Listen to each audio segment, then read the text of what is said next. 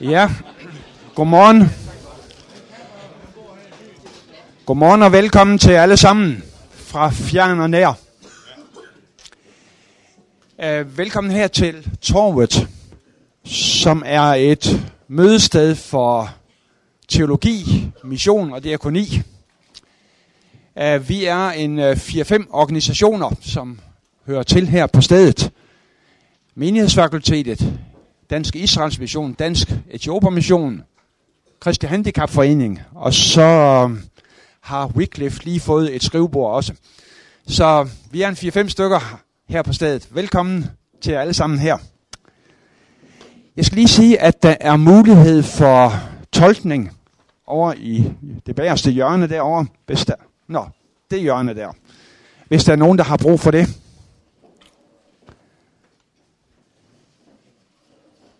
And special welcome to you, Professor Chris Wright. It's a great honor to have you as a guest and guest lecturer here today. I think you should know that I have announced your visit here among our students as being at the same level as a visit of President Obama or the Pope. So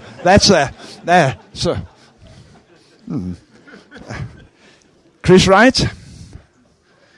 Wright, as you all may know, is one of the most prominent figures within the Lausanne movement, which has kept mission on the agenda of the evangelical world since the first Lausanne conference.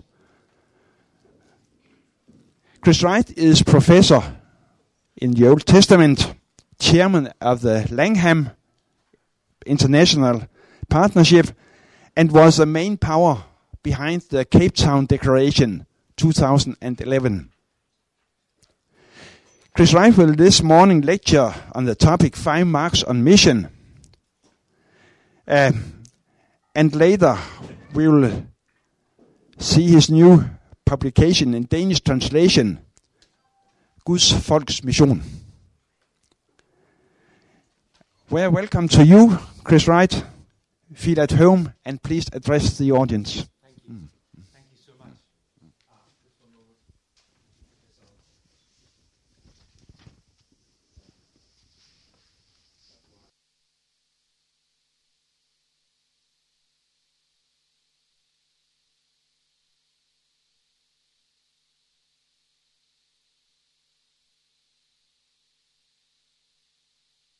Right? Okay. Good, thank you. Well, thank you very much indeed for your welcome to me this morning. The accent, some of you may recognize that I'm not, although I come from the UK and I'm British, I'm not actually English. I come from the north of Ireland, from Belfast as my homeland, where I think my friends in Belfast would be rather appalled at the thought that I was introduced as comparable to the Pope. This would not go down very well there, I can assure you. But thank you in any case for that sentiment. It's a pleasure to be with you. It is, in fact, I confess, my first visit to Denmark, which is a great shame, really. It sounds like you can't hear me at the back. Am I being amplified at all? I'm not sure if we've still got a problem. Can you hear me now? Is anything coming through? Is that better? Good. Okay, that sounds better. So as I was saying, it's my first visit to Denmark, although I certainly have a number of very good Danish friends, and also in the Lausanne movement, of course, from this whole region of the Nordic Scandinavian countries. And so it's a pleasure. Thank you for the invitation to come and spend today with you here in Aarhus, and then tomorrow I'll be in Copenhagen with another group of people there. So it's a pleasure to be with you. And yes, indeed, as you said, I was involved with the Lausanne movement and the Cape Town Conference, and it was lovely this morning already to meet some of you who were there. As you will remember, it was an overwhelming experience to be with representatives from the churches all over the world in that place, and to have such a tremendous volume of material and input and thinking and presentations, and then to try to somehow or other get it all into this tiny little document of the Cape Town Commitment. I said to people at the time and afterwards that it was rather like standing under the Niagara Falls and trying to catch it all in a bucket. You know, it was just so overwhelming.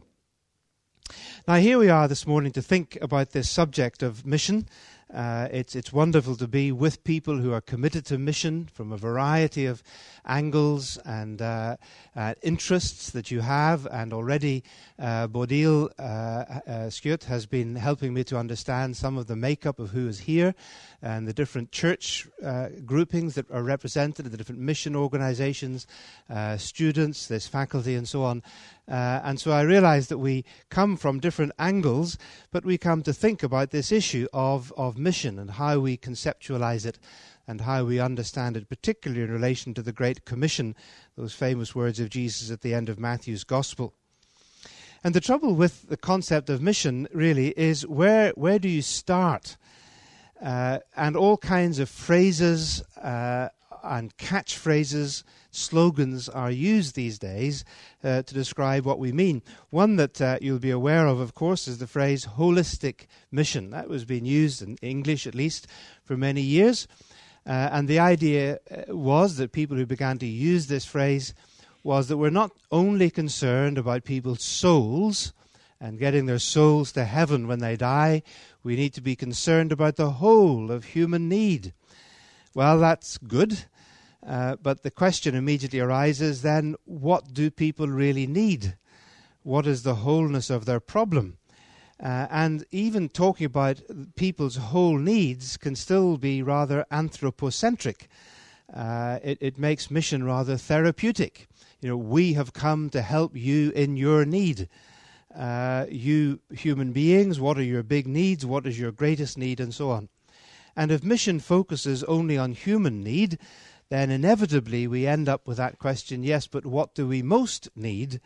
And then you get that old argument, do we need earthly help, material goods, education, poverty relief, or do we only really need eternal salvation that gets us to heaven when we die? And so we end up with that never-ending argument between evangelism and social action, which is still going on. So starting there is perhaps good, but doesn't really solve the problem. Or, we might take myself back one. No, I don't want that. Let's get out of that and go back to where we were. Oh dear, why does this happen? Never mind. You can see it on your page. Have you got the... let me go back from that as well. Have you got this? Good.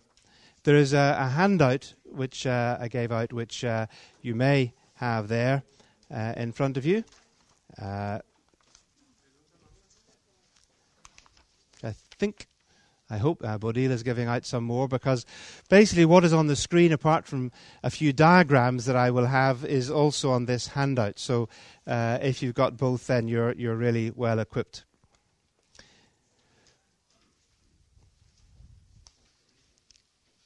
But you'll see that alongside, because I can't get this to go back, so I'm not really on this screen just yet. So if you just hold on and you're thinking for a moment.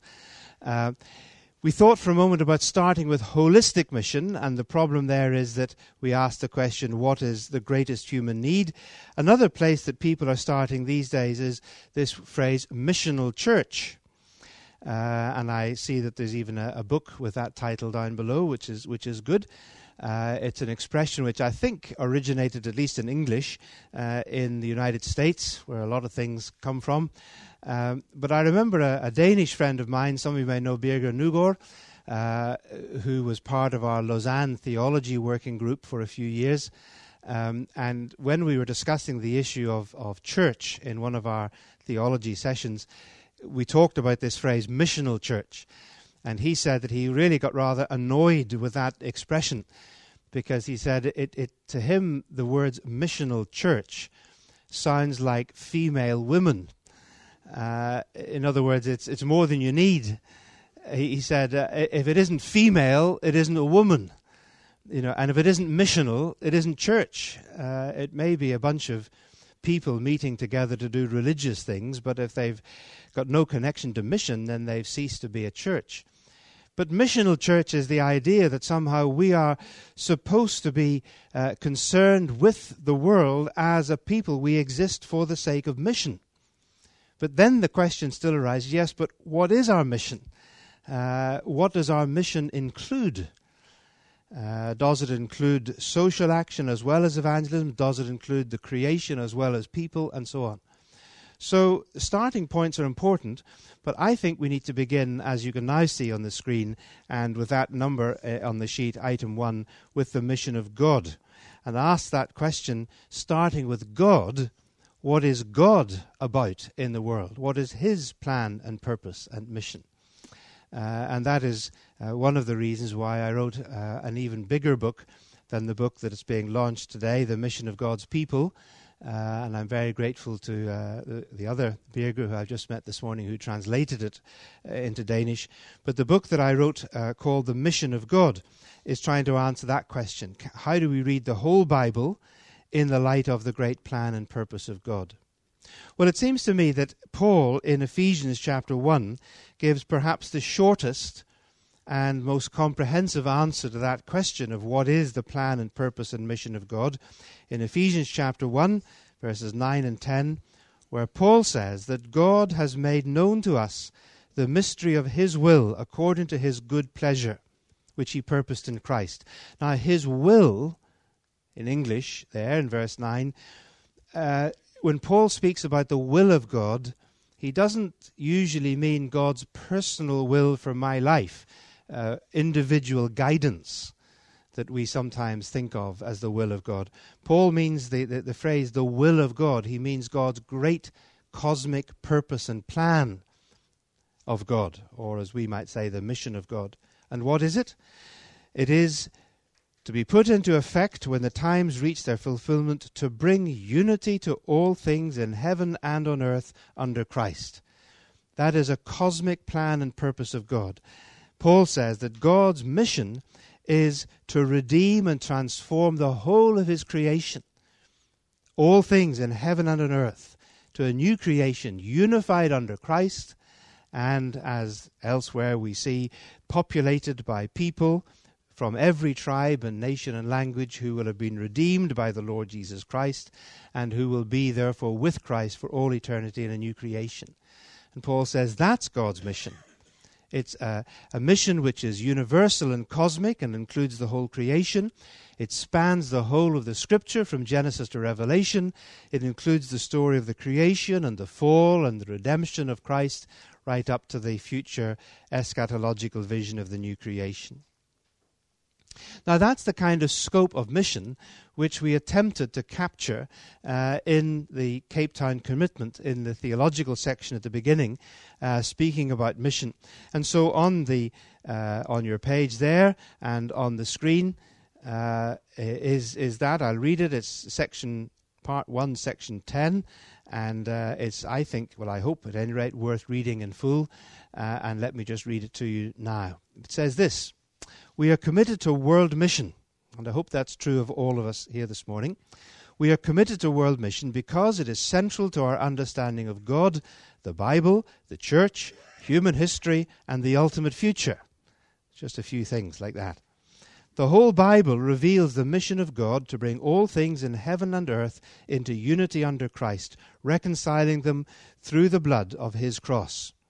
In fulfilling His mission, God will transform the creation broken by sin and evil into the new creation in which there is no more sin or curse. God will fulfill His promise to Abraham to bless all nations on the earth through the gospel of Jesus, the Messiah, the seed of Abraham. And God will transform the fractured world of nations that are scattered under the judgment of God into the new humanity that will be redeemed by the blood of Christ from every tribe and nation and people and language, and will be gathered to worship our God and Saviour. God will destroy the reign of death, corruption and violence when Christ returns to establish His eternal reign of life, justice and peace. And then God, Emmanuel, will dwell with us And the kingdom of the world will become the kingdom of our Lord and of his Christ, and he shall reign forever and ever. Amen. Yes. Well, at least in one place when I read that out, they said hallelujah and broke into applause. But I realized that we're Europeans, not Africans, so perhaps not. So there's the mission of God. I hope, as I read that, I hope that you could hear some of the echoes of a whole range of biblical allusions and passages and phrases that are coming through that as we seek to think about what God is about. Well, that's fine. I hope you'll agree with that, but it still leaves the question, yes, but what about us? Who are we as the people of God, and what are we here for? What is the mission of God's people? And I hope that we could at least agree that if God's mission is so comprehensive in its scope and inclusion, that there should be something about the church's mission which reflects that. Not in the sense that we do everything that God can do, because obviously we are not God. Thank God, we're not God. But there should be something about what we feel mandated and motivated to do, which at least has connectedness to what God is doing in the world.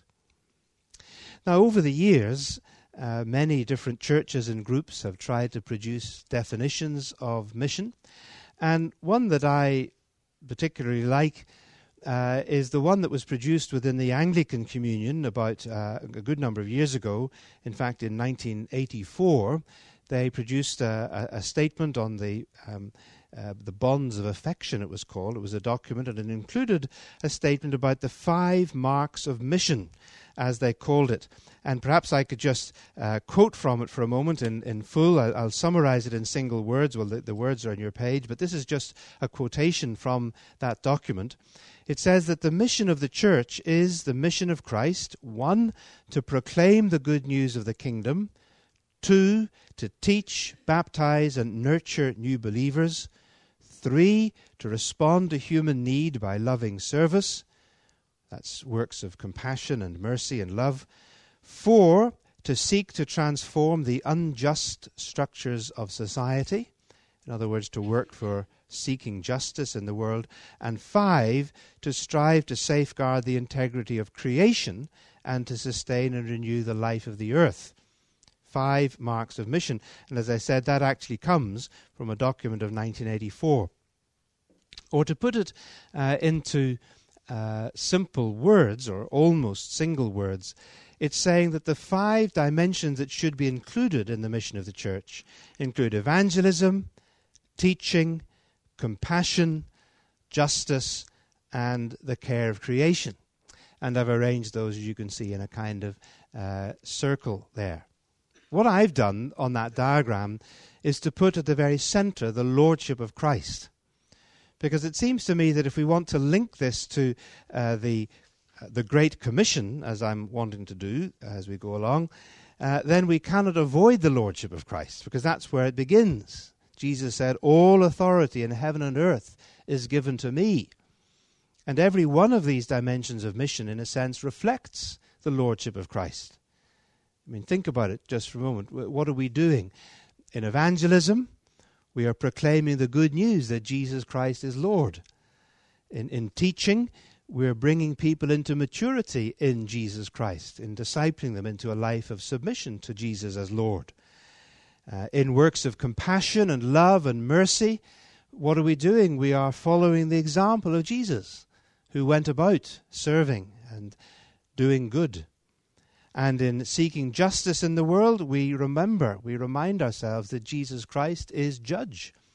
As Lord, he is also judge of all the earth, and we will stand before the judgment seat of Christ. So all justice flows from the Lordship of Christ. And in caring for creation, as we shall see later this morning, we're caring for what belongs to Jesus Christ as Lord of heaven and earth. So in all of these dimensions then, all 5 of those marks, it seems to me, we are drawing from the Lordship of Christ. But having spoken of those 5 marks of mission, again, trying to simplify things further, it seems to me that we can divide this into 3 by putting two pairs of them together. Because in evangelism and teaching, what are we doing? Basically, we are building the church. I know that Jesus said, I will build my church, but Jesus builds his church through the action of his people. And so in evangelism and teaching, we are bringing people to repentance and faith and obedience to the Lord Jesus Christ, building the church. And then at the other side of the diagram of the circle, when we're engaged in works of compassion and justice, what are we doing? Well, we are serving society. We are sent into the world, said Jesus. As the Father sent me into the world, so I send you into the world, to be salt and light, to do good, to be a blessing.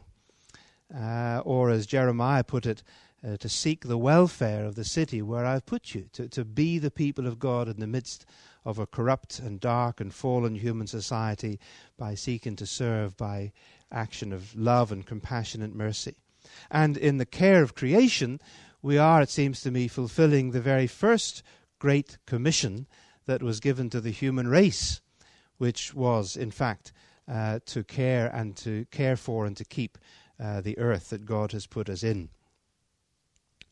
Now, at this moment, since you heard me refer earlier to the Great Commission, those words of Jesus at the end of Matthew's Gospel, where Jesus said, all authority in heaven and earth has been given to me, therefore go and make disciples of all nations, baptizing them in the name of the Father and of the Son and the Holy Spirit, teaching them to obey everything that I have commanded you, and surely I am with you always to the end of the age. Those famous words which have been labeled now for a couple of hundred years as the Great Commission.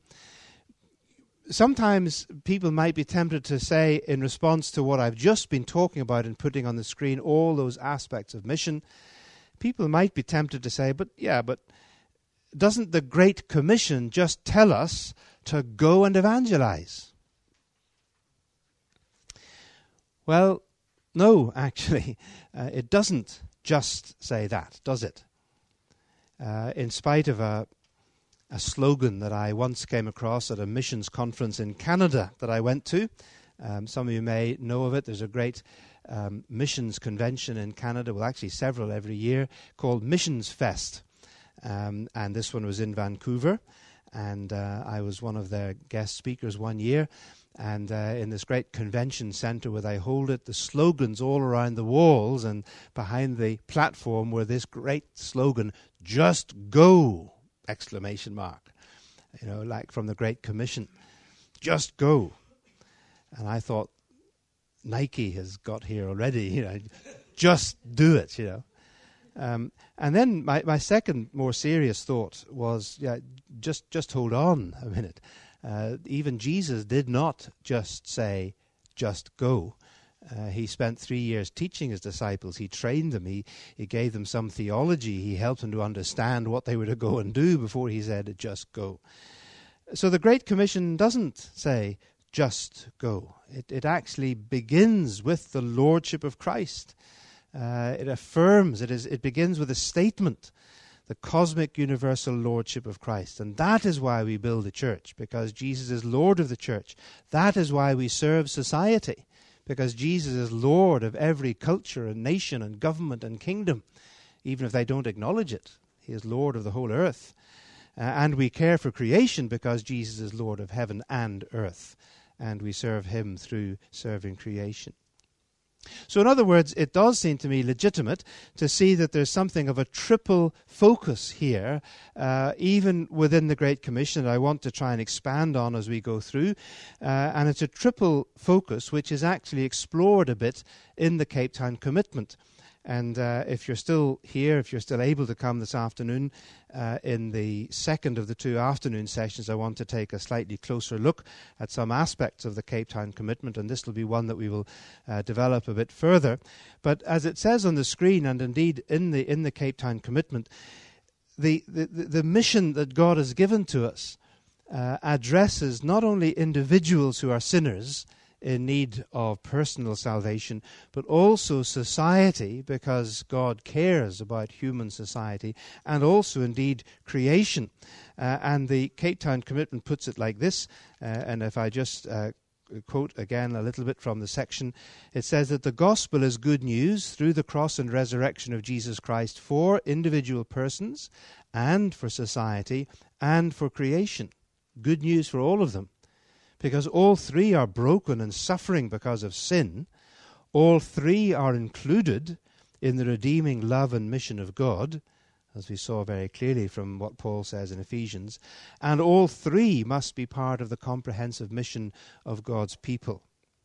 So I think there is biblical justification for the kind of breadth of integral mission that I put on the screen in that diagram a moment ago.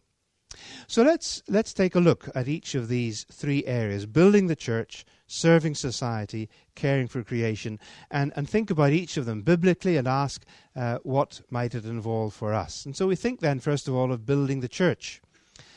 Jesus says, "Go, make disciples of all nations, baptizing them and teaching them." But baptism, of course, presupposes evangelism. It is that response to the people who respond. And evangelism, the gospeling work of the church, is what definitely needs to come into our understanding of mission.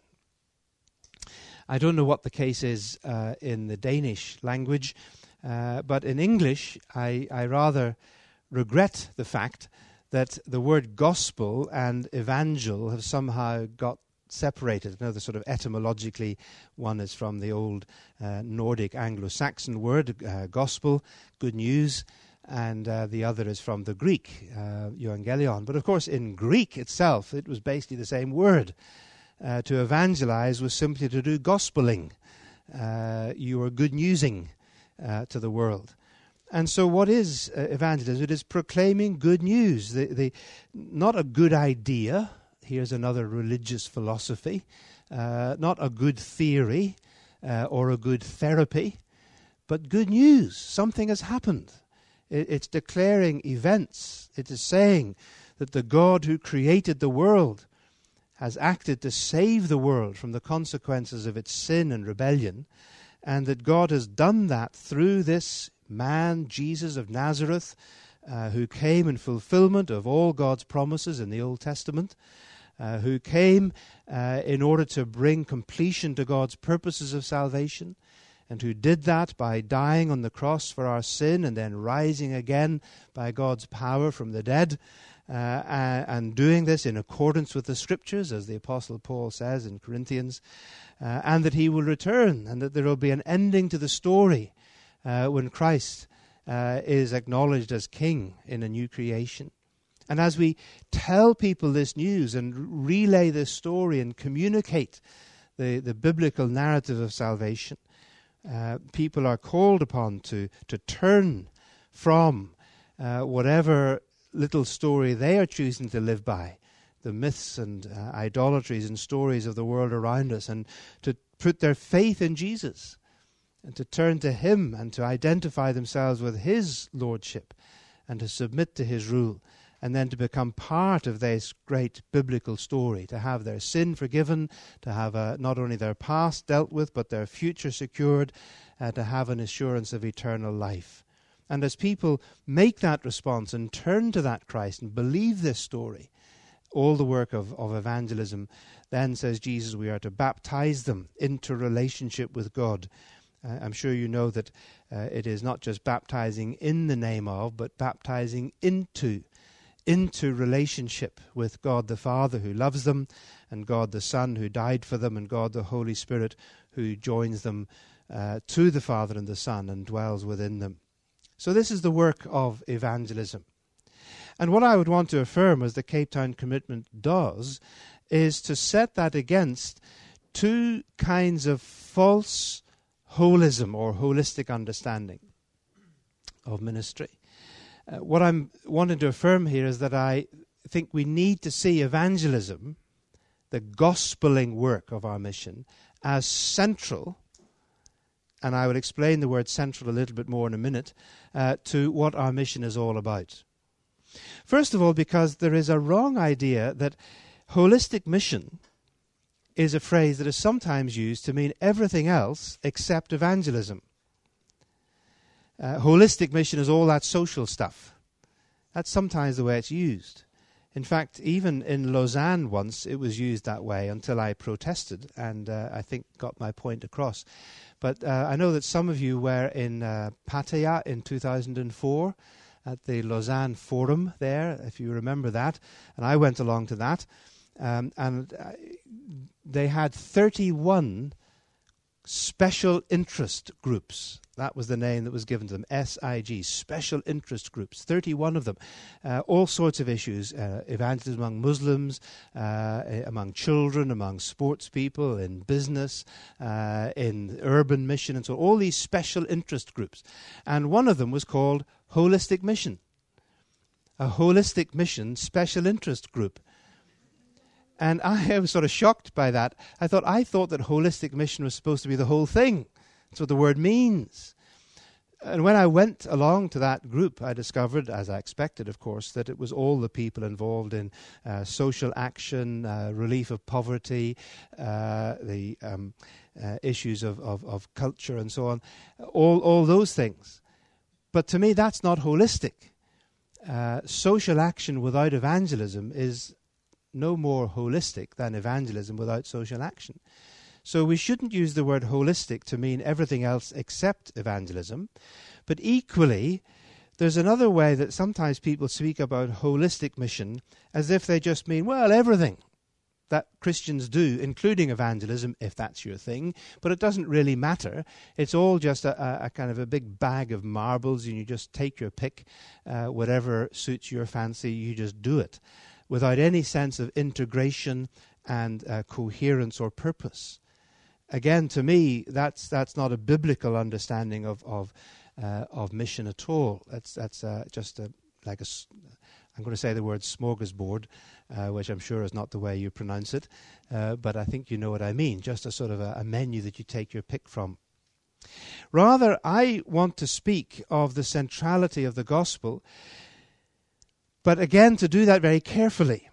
Not using the word central in the sense that everything else then becomes peripheral and marginal and unimportant, because that's not what I mean. I'm using the word central in the way that a hub is central to a wheel being an integrated object in which you have to have the rim. I mean, if you've only got a hub, the thing that's at the center, you haven't got a wheel. If you haven't got a rim and a tire that's connected to it, you've only got a rotating axle head, which isn't going to do your car much good at all without the rest of the wheel.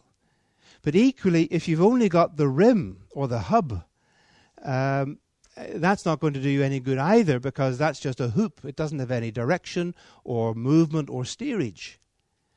A wheel is an integrated object with a center and a rim, and both are essential. The hub must be in connection with the engine, which is where the driving energy comes from, and the rim or the tire must be in connection with the road, which is the context in which the car is going to make some progress and do some things. Now, with that image, it seems to me that the Cape Town Commitment tries to bring these two things together, and to say that the gospel, the evangel element of our mission, is what connects us to God's mission, because it connects us to the engine of what God has done. That's why it is central. Not because it addresses the greatest human need, but because it connects us with the saving work of God. It connects us to the message, the dynamic, the story of what God has done. So it must be centrally connected to the engine, the dynamic of God's work, but it also must be expressed on the road, in the context, in the lives of people whose lives are transformed and who are living with the love and the grace and the power of God in their lives in the world, though not belonging to the world, the context of our mission. So that's what I mean by the centrality of integral mission. And that's what the Cape Town Commission tries to express in that section, part 1, section 10, where it uses this kind of language, that the source of all our mission is what God has done in Christ for the redemption of the whole world as revealed in the Bible. And our evangelistic task is to make that good news known to all nations. That's at the center. But the context of all our mission is the world in which we live, the world of sin and suffering, injustice and creational disorder, into which God sends us to love and serve for Christ's sake. All our mission must therefore reflect the integration of evangelism and committed engagement in the world, both being ordered and driven by the whole biblical revelation of the gospel of God. So that's where I put evangelism, at the center, but at the center of a wheel in which everything else is essential as the dimensions of our mission. Okay, so that's enough, I think, on that left-hand first one, evangelism. But of course, evangelism also must move on to teaching, because building the church also includes teaching and discipling. Jesus himself knew that it was not enough just to bring people to repentance and some measure of conversion. He said, no, when the seed of the word is sown, it needs to be sown into deep soil in which it can take root and grow up to bear fruit. So you can have very rapid growth of the seed, but that can be very short-lived. And so not all church growth is healthy growth or permanent growth. So Jesus knew that. That's why he spent 3 years teaching his disciples. And also Jesus, I think, took his emphasis upon teaching from the Old Testament. The stress on teaching goes right back to the Old Testament scriptures.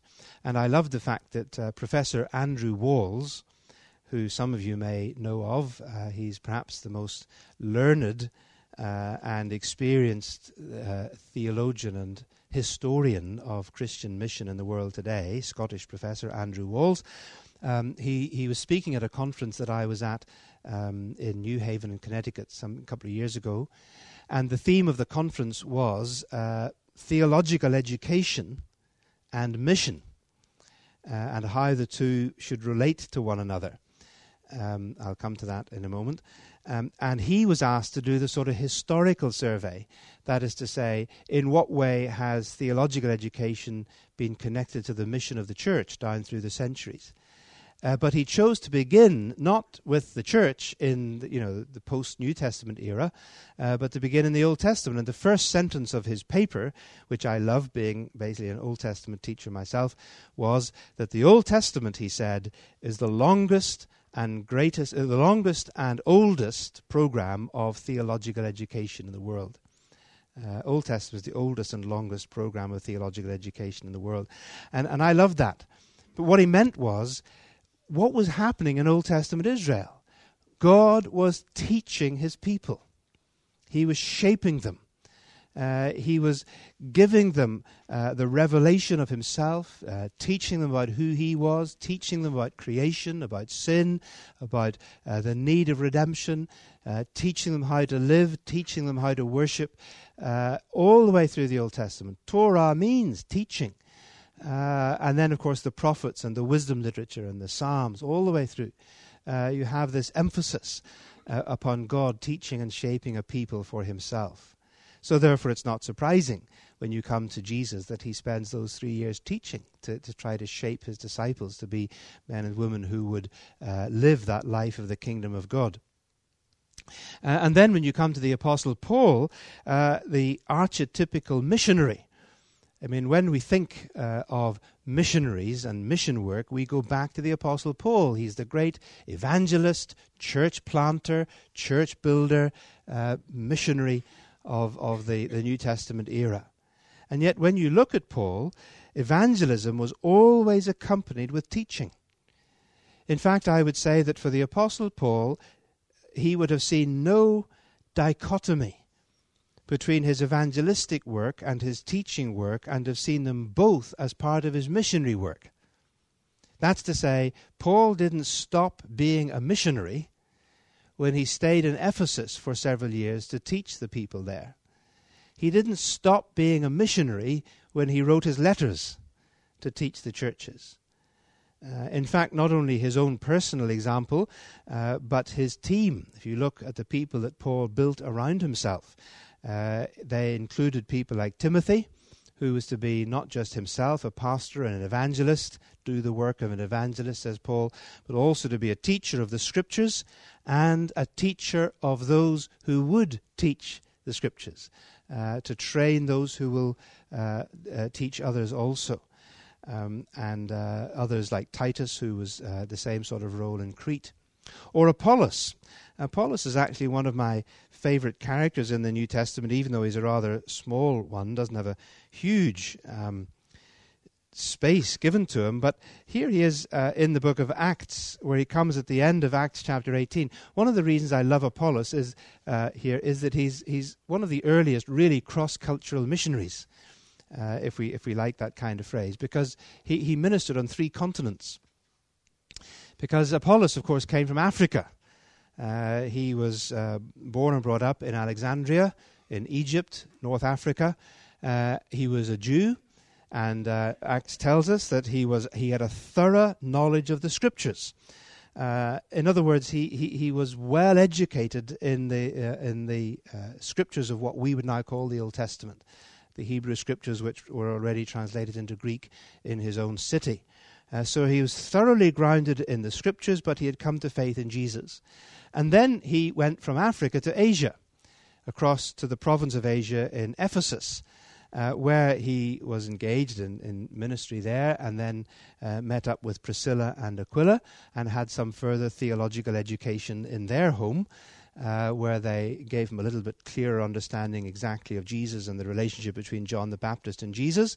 And then Apollos got his conversion in Africa. His theological education in Asia goes as a cross-cultural theological educator to Europe, because they send him over the sea to Greece.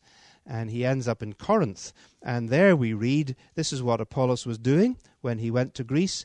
When he arrived there, he was a great help to those who by grace had believed. In other words, the young missionary-founded church in Corinth that had just really started up.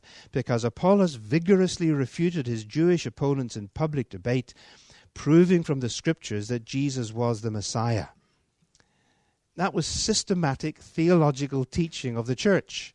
And indeed, engagement with those who were not yet believers.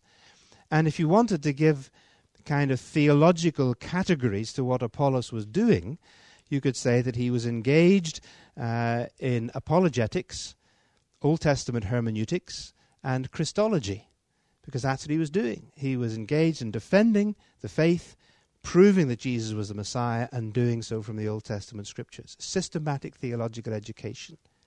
Now, here's my point, that when the church in Corinth had a bit of a split over whether they really wanted to be followers of the Apostle Paul, because he was their great missionary church father and founder and patron saint, as it were, or whether some of them decided, no, we really prefer Apollos, because he's much more fluent, he's better educated, he's much more of our kind of professor figure in our church. Paul wouldn't have it. Do you remember in Corinthians, he was angry about it. And he said, look, this is ridiculous. Who is Paul? Who is Apollos? We're just servants of God. And he said, yes, I planted the church. He was the evangelist who had planted the seed and brought the church into being. And Apollos, he said, watered the seed with his teaching as the theological educator and teacher and trainer of the church. But, he said, he who plants, the evangelist, and he who waters, the teacher, he says in 1 Corinthians chapter 3, verse 8, he said they have one mission, one purpose. We are doing one job, he said. And it was that kind of biblical thinking that a few of us tried to bring to Cape Town in a small series of dialogue sessions that we had there, to which I gave the name "Every Paul Needs an Apollos," was the title of the sessions. And what we tried to argue was that, whereas often in missionary circles, you know, real mission is the church planting, evangelism, reaching the unreached, and all this theological education. It's all a bit tedious and you know, secondary, and I suppose we've got to have some, but it's never regarded as real mission.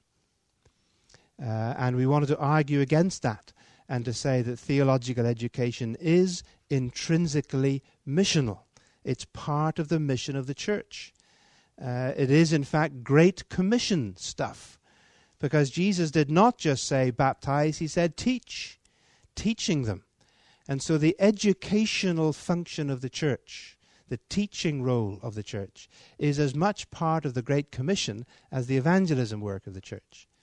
So any of you here who are theological educators and professors and teachers in this kind of place, take heart. You are engaged in mission, and you are serving the mission of the church, which is when the Cape Town Commitment then also says that if theological education is intrinsically missional, then it also must be intentionally missional. That's to say, it must remember that its job is to be serving the mission of the church. And so the Cape Town Commitment urges theological institutions to conduct a missional audit, to ask the questions of themselves. Is our faculty, is our curriculum, is our institution, is our vision missional? Are we seeking to serve the mission of the church in the context of the world in which we live? And to finish off, and I'll take a pause in a moment, that is also where the organization that I serve, the Langham Partnership, sees its main focus. The Langham Partnership, I'll say a bit more about it perhaps at lunchtime, was originally founded by John Stott. That's where the word Langham comes from, his church in London, All Souls Church, Langham Place. But it serves the growth of the church in maturity and depth. So we provide training for biblical preaching. We provide books for students and libraries and pastors. And we provide funding for the faculty of theological institutions in the majority world, in Africa and Asia and Latin America, to get their doctorates and then return and teach in seminaries in the rest of the world. So it's very much involved with theological education and fostering and encouraging evangelical theological education around the world. And sometimes I get a bit annoyed if people say to me, well, Langham Partnership, you're not really a missionary organization, are you? Because we don't send missionaries. We aren't a sending organization. And I say, no, but we don't send Western missionaries, but we are for sure a missionary organization. We are committed to the Great Commission.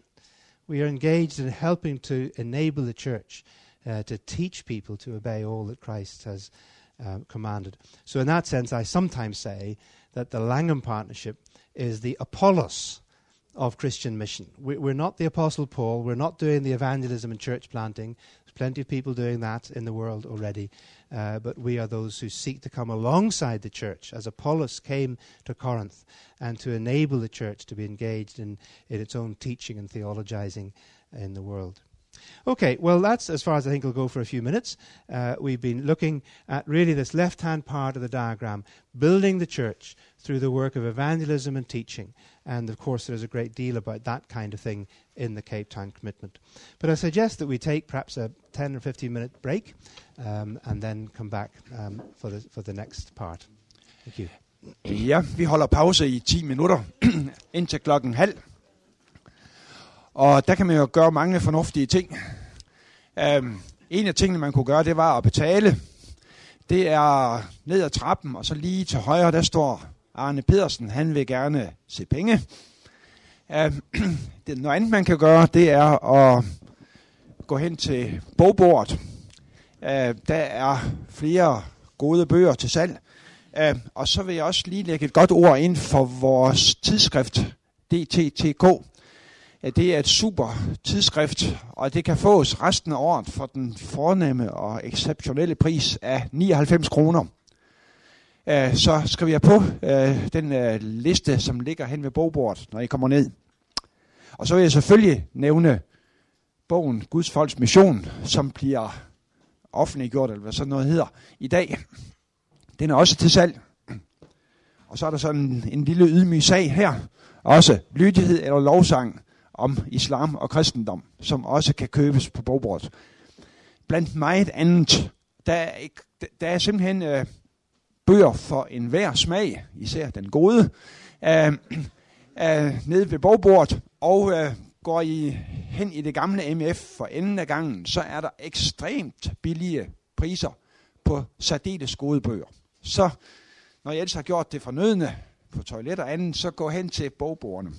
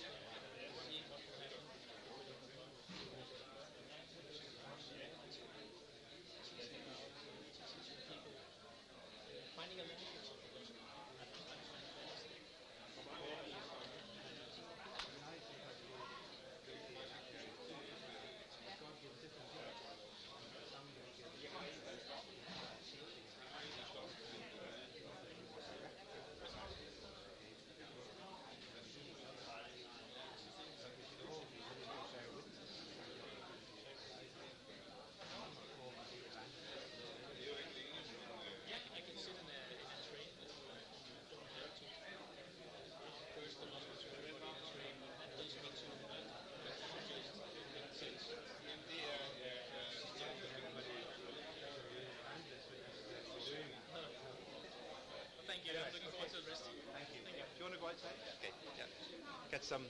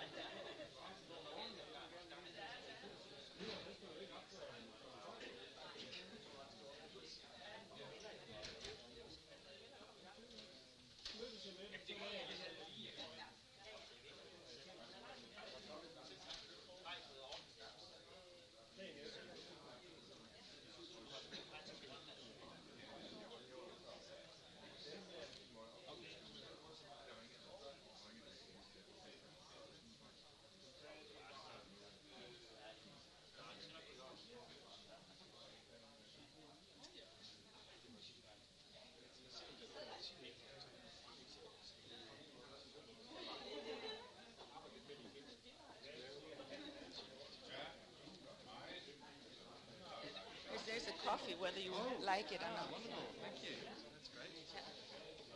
Have you met Andreas that you've been communicating with? Yes. There you go. Hello. Yes, as Natalie wants to write out my article. Yes. Okay. Put those there. Yeah. Nice to meet you. You're Andreas.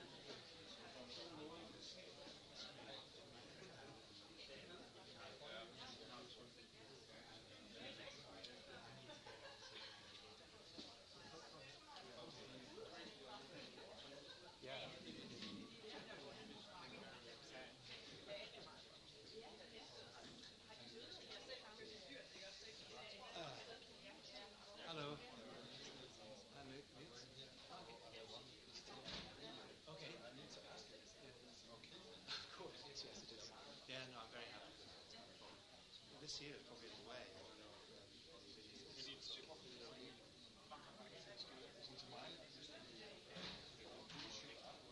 No, it's fine. Yes, I'm very happy for that. I don't know whether are you able to see what I'm doing as well, so all right. No, I'm perfectly happy to do that. Sorry. Okay.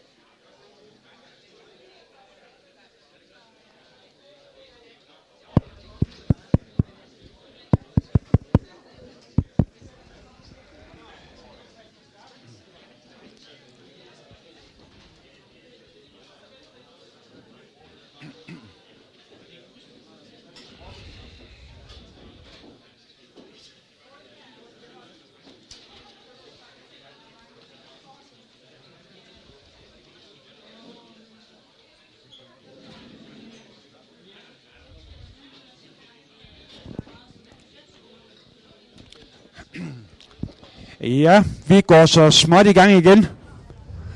I bedes sætte jer ned. Og ti stille.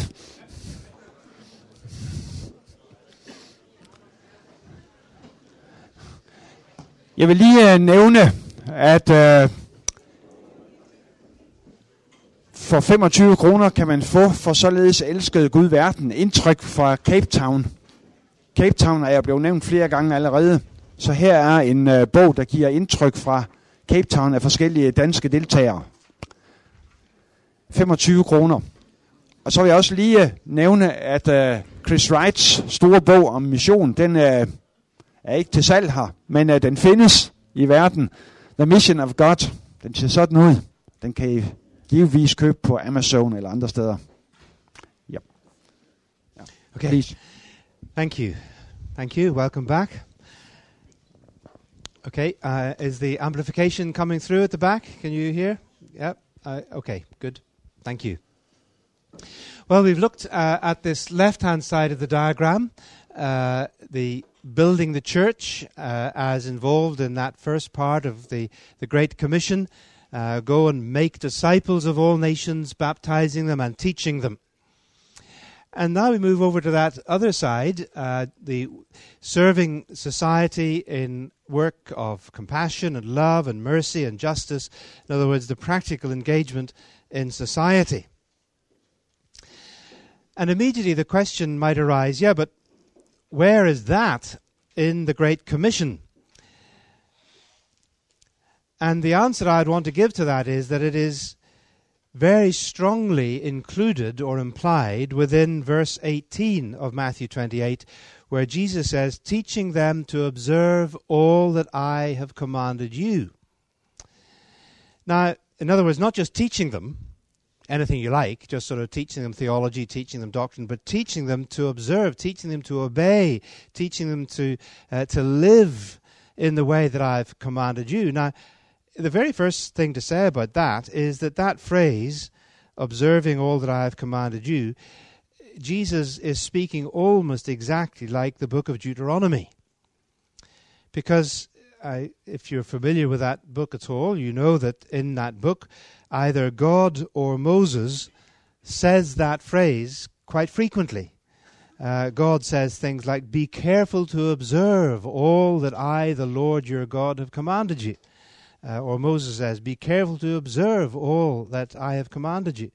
And so here is Jesus, in a sense, echoing that ethos, that language of the book of the Old Testament, which was, of course, at the very heart of the Torah, in which God had commanded his people that they were to be like him, that they were to reflect his character, that they were to walk in his ways. And one passage which particularly expresses that, among many, of course, is Deuteronomy chapter 10, verses 12 to 19, which is on the screen there. It's a passage in which Moses asks the question, now, Israel, what does the Lord your God ask of you but to fear the Lord your God, to walk in all his ways, to love him, to serve him with all your heart and soul, and to observe the Lord's commandments that I'm giving you this day. That's what God wants. He wants you to fear him, to walk in his ways, to love him, serve him, and obey him. And you could imagine the Israelites saying, well, we will try to do that, but what does that mean? How do we walk in the ways of the Lord? What is God like? How do we be like God in the world? So Moses immediately goes on to describe God, that he owns the universe, he runs the universe, he is the Lord of lords, the God of gods. But when this God of the universe gets involved in the world, what does he do? Well, he defends the cause of the fatherless and the widow, and loves the foreigner residing among you, giving them food and clothing. In other words, here is the God who doesn't just, as it were, give power to the powerful and support the king and give sanction to the government.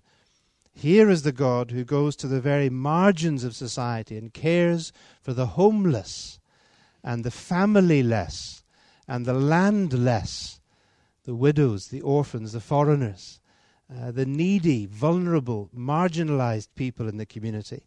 And here is God who does things for those people, loves them, feeds them, clothes them. As you Israelites know very well, because that's what he did for you when you were in Egypt and when you were in the wilderness. So Israel knew this about God. And then verse 19 says, and you are to love those who are foreigners in your midst. In other words, you are to do what God wants to be done.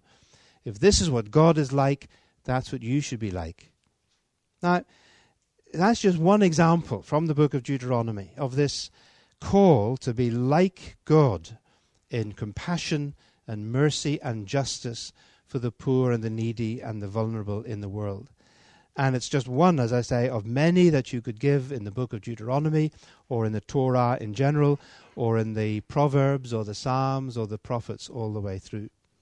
So here is Jesus, you see, it seems to me, in the same way, with the same tone of voice and the same kind of language, saying that your mission as disciples is to teach people to obey what I have commanded. As God commanded Israel, so I command you, is almost what he is saying.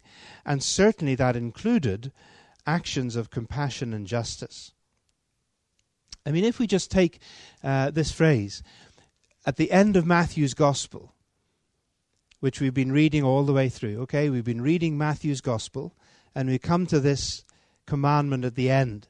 And Jesus says, now look, you've got to go and teach others to obey what I have commanded you. Even if we were doing simple exegesis, we should then ask the question, oh, I'd better go back and remind myself, what did Jesus command his disciples?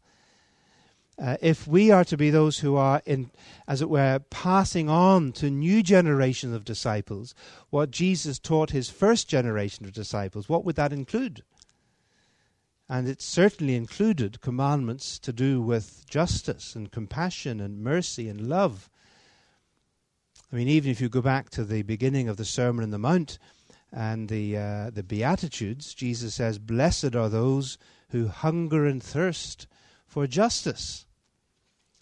Now, again, I don't know how this works in Danish, but in English, part of our problem is that we have the word justice and righteousness, and most of our translations say righteousness, and we have turned the word righteousness in English into a very religious-sounding word to do with being right with God. And so we have our whole theology of justification and being made right with God, all of which I believe in fervently as part of my biblical understanding of the faith. But as Jesus spoke these words, the scriptural concepts of tzedakah and mishpat, the Hebrew understanding of righteousness, did not only mean being in a right relationship with God, although of course it included that, but showing that right relationship with God by acting for right relationships on earth, right relationships between people, what we would call justice in society.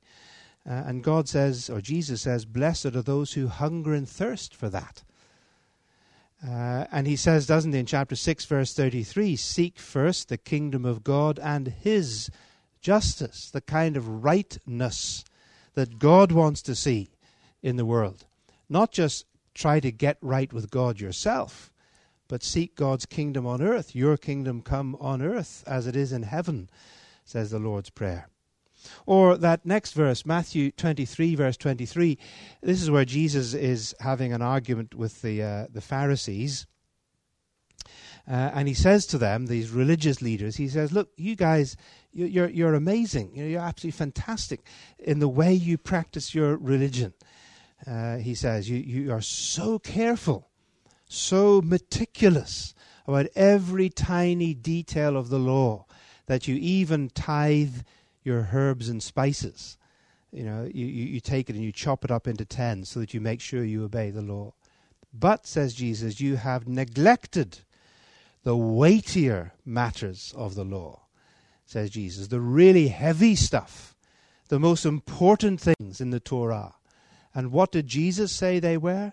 He said, justice, mercy, and faithfulness. Says Jesus, those are the big things that the law talks about.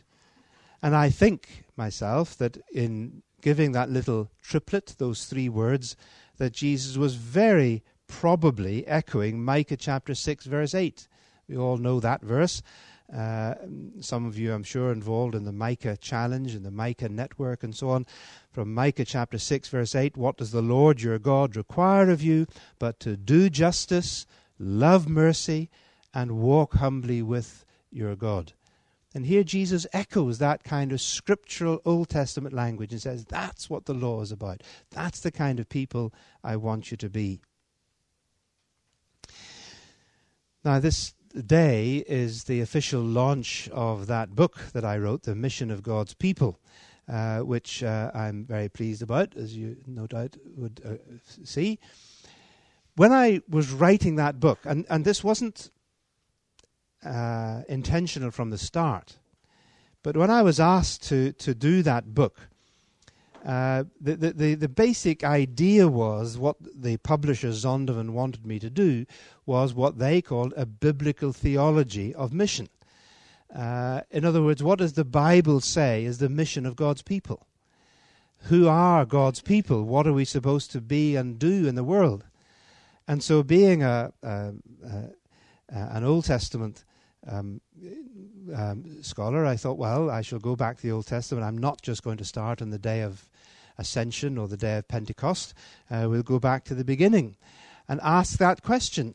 If you go right back to when God called Abraham and made a promise to him and said, your people will be my people and I will be their God and so on.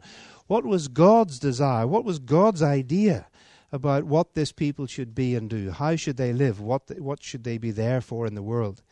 It was interesting to me that as I worked through in my mind, through the books of the Old Testament, connecting texts together, Old Testament and New Testament, that again and again it seemed that the calling on God's people is to be something and to live in a certain way before you get to texts which talk about what the people of God are to say, how we are to witness, what we are to preach or teach in the world.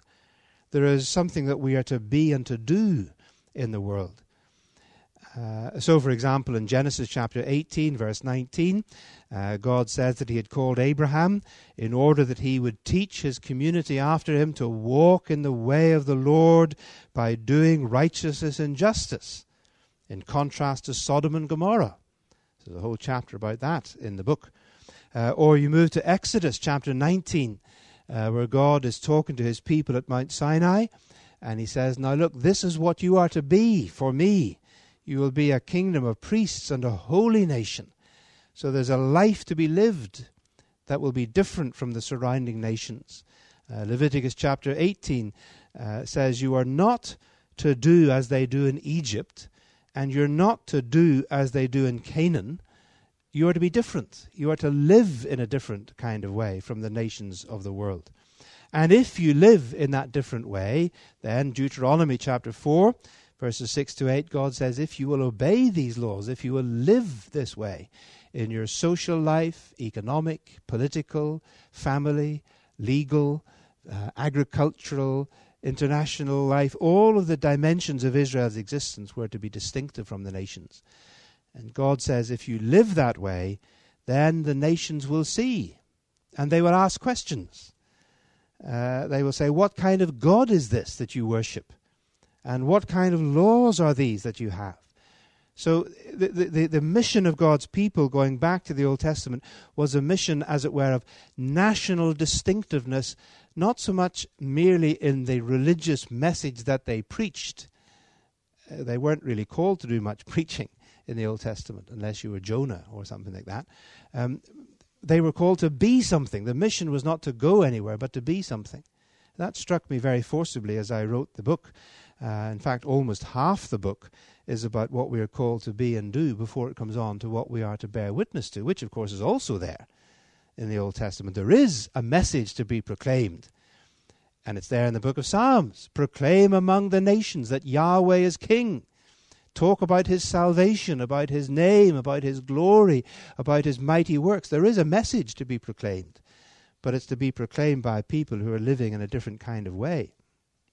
So it seems to me, therefore, that when we come back to Jesus, and when Jesus in Matthew's Gospel says to his disciples, do you remember earlier on, in the context of Matthew's Sermon on the Mount, he says, you are the light of the world. I can imagine them sort of looking at each other and saying, what, who, us? What do you mean? Yeah, we're just fishermen. You know, we're just a bunch of ordinary guys. How can we be the light of the world? Well, what did Jesus mean? Well, first of all, he's using language, of course, which comes very strongly from the Old Testament, because that's exactly what God had said about Israel. He said, I will make you to be a light for the nations. So when Jesus uses the language of light for the world, he's thinking scriptural thoughts about what the people of Israel were to be in the world. And Jesus says, you, my disciples, that's who you are now. You inherit this identity of being the people who will be a light to the nations. So what did Jesus mean? That they were to go out and preach the light of the truth of the gospel in the world? Well, yes, of course, it would include that. The Apostle Paul is very clear, isn't it? He says in 2 Corinthians that the God who said, let there be light, is the God who has shone the light of the gospel into our hearts, the light of truth of the Lord Jesus Christ. The gospel, the preaching of the gospel, is the entrance of the light of God, yes. But when Jesus used that phrase, do you remember, he said, let your light so shine among men and women in the world that they may, what? Hear your great testimony, listen to your great preaching. No, he says, let your light so shine that people will see your good works and come to glorify your Father, that they will see how you live. And the word good there in the Greek, interestingly, is the word that has the flavor of beautiful. It's actually kala. It's not the word agathos, which means morally good, morally upright only. But here is a quality of life which is not only morally good, but also attractive. That people will see the kind of attractive lives that you live and be drawn to come to God. Now that kind of light comes from the Old Testament. Because that's, I think, probably what Jesus had in mind. Of course, I couldn't ever prove this until we get to meet him and can ask him. But the light that Isaiah chapter 58 speaks about goes like this. This is light in Old Testament terms, where God says that what he wants from his people is to loose the chains of injustice, untie the cords of the yoke, set the oppressed free, share your food with the hungry, provide the poor with shelter, when you see the naked to clothe them. Then your light will break forth like the dawn, and your healing will quickly appear, and your righteousness will go before you. See light and righteousness together there, just as they are in the Sermon on the Mount. That's the kind of light and righteousness Jesus has in mind. And then verse 10 continues, if you spend yourselves on behalf of the hungry and satisfy the needs of the oppressed, then your light will rise in the darkness. And then in chapter 60, nations will come to your light because people will see this. So in other words, this element of light that Jesus is talking about is saying that Israel as a people in the Old Testament were to be a community committed to compassion and justice in the world, such that they would bear witness to the kind of God that Yahweh is in the world. And then, says Jesus, not only do I endorse that, not only do I affirm that scriptural teaching about the kind of life that you are to live as my disciples, you are to go and pass this on. Command your disciples, whom you have made into my disciples, to be people who live in this way. That's why I'm saying that this element of doing good works, of compassion and justice, are an integral part of the Great Commission, not just something separate from it. And when you look at the early church, they did go out and do this, didn't they? We sometimes overlook this a bit. Especially if we are very strongly motivated, as we ought to be, in evangelism and church planting and reaching the unreached and so on, that essential, central part of our mission, that we can overlook those other dimensions of New Testament Christianity, as, for example, in the book of Acts, in chapter 4, where we read very clearly that the church grew in numbers both because of the evangelistic preaching of the apostles and because of the quality of life of the believers, where Luke tells us in Acts chapter 4 that there was no needy person among them. And I think probably Luke was echoing there, because he was a very careful writer. The Greek that he uses is a direct echo, almost precisely in the same words, of Deuteronomy again, Deuteronomy chapter 15, verse 4, where God had in that the law about the sabbatical year, the Sabbath legislation, had said that if Israel would obey God and live in God's way, then it says there will be no poor people among you. And Luke uses exactly that phrase and the same words and says that this was true of the early church. Filled by the Spirit, they sought to give economic reality to their spiritual unity. If they were one in the Spirit, then they should be also one economically. That's in the book of Acts. And the Jerusalem church continued that tradition when the Apostle Paul came into their midst. And you remember how Paul tells us in Galatians chapter 2 that after he'd been preaching the gospel for quite some time and planting churches, he went up to Jerusalem to establish his credentials, as it were, there with the apostles in Jerusalem. And he said they accepted his teaching and his gospel. And then, and so they gave him the right hand of koinonia, of fellowship, and agreed that he should continue his ministry among the Gentiles while Peter and the others went to the Jews.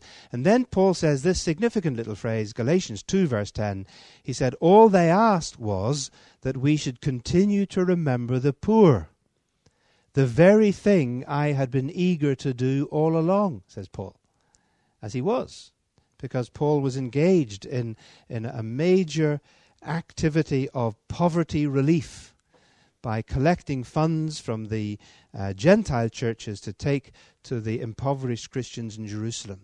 And Paul actually talks about that collection for the poor. He talks about that more than he does about justification by faith. It's probably a very naughty thing to say in this context, but it is actually true. There are more verses about Paul's collection than verses where he actually speaks about justification. Please don't misunderstand me on that. I'm not in any sense questioning that great doctrine in any sense whatsoever. I'm just pointing out that Paul in 1 Corinthians, 2 Corinthians, and at the end of Romans talks about the importance of this relief that the church was bringing from the Gentiles to the Jews. He actually sees it as theologically very important, as the unity of the church, that what was a theological spiritual reality was also became an economic reality by his collection. So all I'm trying to say, you could go on, you could add more and more onto this, is to say that this element of compassion, of justice, of social action, whatever way we want to talk about it, seems to me to be an integral element of what's there in the Great Commission. Even if it's not there in quite so many words, it is implied by teaching them to observe all that I have commanded you. And that is why I like the language of integration and integral mission. And it is very strongly bound into the Cape Town Commitment, that although it speaks about the centrality of evangelism, because that is what connects us to the saving work of God, it also seeks to bring together the integration of faith and works, of word and deed, of proclamation and demonstration of the gospel, and of the church participating in that whole mission of God, Old Testament, New Testament, being the light of the world in all the senses that Jesus meant. Well, let me go on then to the final. We've thought of these left and right-hand parts of the diagram, evangelism and teaching, building the church, justice and compassion serving society. We come therefore thirdly at the bottom of the diagram to caring for creation. Now we could in fact have started there. And indeed in the some of the earliest times when I began to give this talk, it was first done as a sermon in my home church actually at All Souls Langham Place, where I was asked to speak on their Mission Sunday about the 5 marks of mission, and I chose to begin with caring for creation because, in fact, it's where Jesus begins. He starts by saying that all authority in heaven and on earth has been given to me. And that phrase, heaven and earth, is the Jewish way of saying all creation. Because not only is it where Jesus starts, it, of course, is also where the Bible starts. Genesis chapter 1, verse 1, in the beginning God created the heavens and the earth. And it's also where the Bible ends, because in Revelation 21 and 22 we see a new heaven and earth, the new creation.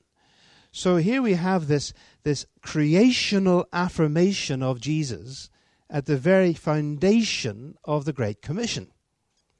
All authority in heaven and earth has been given to me, says Jesus.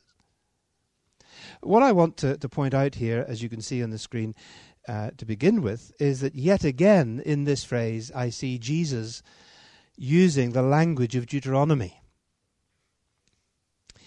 Because he takes upon himself a position which the book of Deuteronomy had affirmed about Yahweh, the God of Israel. In Deuteronomy chapter 4, verse 39, at the end of a very emphatic passage about what God had done for Israel, it's very rhetorical. It's Deuteronomy chapter 4, verses 32 to 40 is an incredible piece of writing and preaching, really. And at the end of it, in chapter 39, Moses says to the Israelites, "Now listen, Israel, you must know, acknowledge, take to heart that Yahweh your God is God in heaven above and on the earth beneath, and there is no other."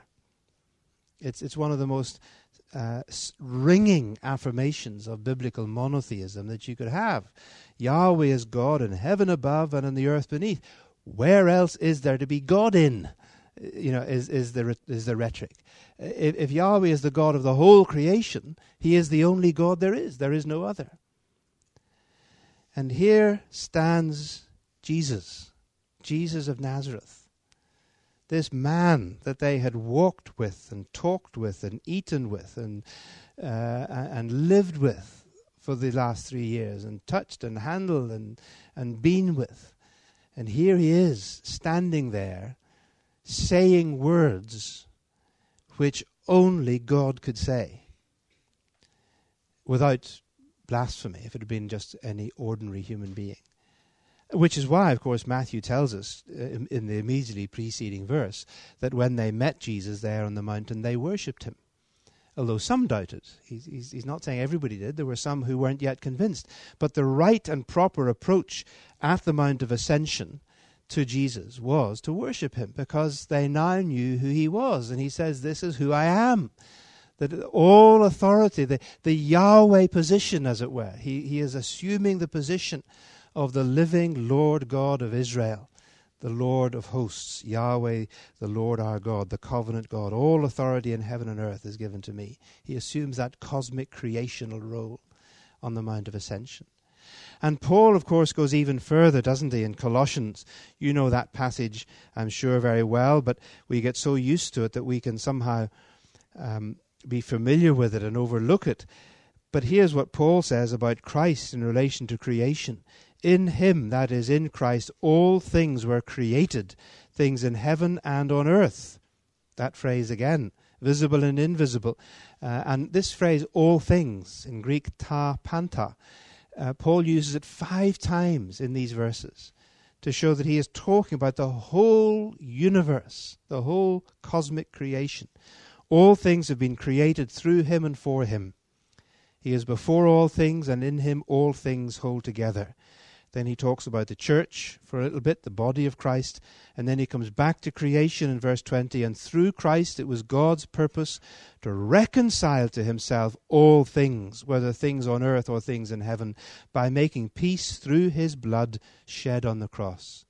Paul affirms there that the whole of creation, including planet Earth, this place where we live, the whole of creation has been created by and for Christ, is sustained by Christ, and has been redeemed by Christ at the cross through the blood of Christ shed on the cross, says Paul. This cosmic significance, this creational redemption that happened at the cross and then vindicated in the resurrection of Jesus, which, as Paul says, is the first fruit of the new creation. The risen Jesus is, as it were, day one of new creation. It's already begun when Jesus rose from the dead. So if Jesus then, Great Commission, line one, if Jesus is Lord of all creation, then it seems to me, as the Cape Town Commitment puts it, that we cannot separate our personal submission to Jesus Christ as Lord, which is definitive of being a Christian, from how we use the earth or what we think about the earth and our whole engagement with the creation around us, because it all belongs to Christ. That's why the Cape Town Commitment has those words again, which I think are worth reading, that are there. I just, because it has a whole section on how we are called to love the world of God's creation, not in a romantic or sentimental sense, and certainly not in a kind of New Age spiritual idolatrous sense, but simply because it belongs to Jesus, the one whom we call Lord. And so it says this, I'll read the little bit before we come to the bit on the screen. The earth is created, sustained, and redeemed by Christ. So, and then this, we cannot claim to love God while abusing what belongs to Christ by right of creation, redemption, and inheritance. We, and the we is emphatic, it means we as Christians, we care for the earth and responsibly use its abundant resources, not according to the rationale of the secular world, but for the Lord's sake. If Jesus is Lord of all the earth, then we cannot separate our relationship to Christ from how we act in relation to the earth. For to proclaim the gospel that says Jesus is Lord is to proclaim the gospel that includes the earth, since Christ's lordship is over all creation. Creation care is thus a gospel issue within the lordship of Christ. It's part of the implications of what the gospel means and includes. So the question we have to ask really is, why is this an issue, this issue of creation care, our responsibility to the environment, the concern about species and habitat and climate change and all of these issues? Why is it something that is so weak and in some cases even rejected among some evangelical Christians? Now, I realize that I'm speaking in a European audience here, and perhaps it's not such a controversial issue among you as it certainly is among our American evangelical friends, for some of whom this is not only a non-issue but an anti-issue. Quite surprisingly, that there's even hostility to the idea that as Christians we should be involved in or concerned about environmental care and creation care and so on. And I think it really, the reason for that flows from a very defective, inadequate theology of creation. When I want to provoke people, sometimes I say that it seems to me that some evangelical Christians have got Bibles that have been damaged and the first few pages and the last few pages somehow got cut off or broken off, because they seem to have Bibles that begin at Genesis 3 because they know about the problem of the fall and sin, and their Bible seems to end, you know, sort of somehow at Revelation 20, which is the day of judgment. Because they know about the day of judgment, and they know about this reality of God's wrath against sin. But in between the problem of our sin problem and our judgment destiny lies, of course, the good news about Jesus, who can be your Savior, forgive your sins, and give you a sort of swipe card for heaven's door when the day of judgment comes. Now, again, I don't want to be misunderstood. I believe those things passionately, namely the reality of sin and the fall, the reality of God's wrath and day of judgment, the reality of the saving work of Jesus Christ, and the wonderful truth that I can stand here as a man, as a sinner, saved by God's grace, with assurance of salvation through Jesus' death for me on the cross. Yes, I believe those things. But the Bible doesn't begin with the fall and end with judgment. It begins with creation and ends with a new creation, with Genesis 1 and 2 and Revelation 21 and 22. And Paul tells us, where I began in Ephesians 1, that God's purpose is to bring a broken creation to a redeemed creation. And that our life on earth, in the creation which is fallen and broken and suffering, is to live in it, to serve it because it is God's and belongs to God and is a good creation, and to keep it and to serve it as a prophetic signpost to what God is ultimately going to do in the new creation. So our creation care is driven not by some green agenda that has just emerged because of population growth and climate change and all the things that scare us, because of fear that somehow we're all going to fry or drown if we don't do something about this.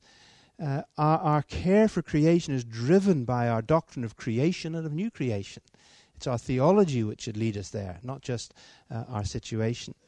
So let me, in the closing few minutes, very quickly sketch in. It's on your sheet, so I'm not going to take too much time on this. It would really be another whole lecture in itself, so you'll have to get me to come back if you really want it in more depth. There are chapters. There's a whole chapter on it in the book, The Mission of God's People, and also in The Mission of God. But I would want to talk about the goodness, the glory, and the goal of creation. You can see those words there. And very quickly, that creation is good. The earth is good. It's good because its relationship to God and its relationship to us. It's good because it belongs to God. It's God's property. The earth is the Lord's and everything in it. And if it's God's good property, what right have we got to trash it? It's astonishing to me that there can be Christians who want to say that they love God because they know Jesus. And yeah, I love God, and yet feel perfectly free to trash God's property. I mean, you don't do that to somebody you love. If you say you love somebody, you don't feel free to sort of, throw their bicycle out the window or, or trash their paintings, or whatever. Because if you love them, you respect what belongs to them. So if creation is good and belongs to God, then we should respond to it. It's also good because it reveals God. The Bible affirms that again and again, not just reveals his glory, as Psalm 19 says, but also reveals his righteousness.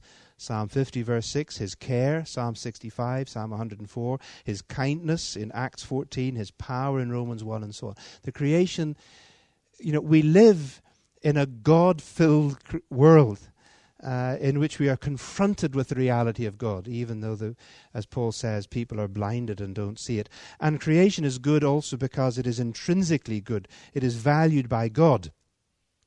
In other words, the goodness of creation is not just instrumental.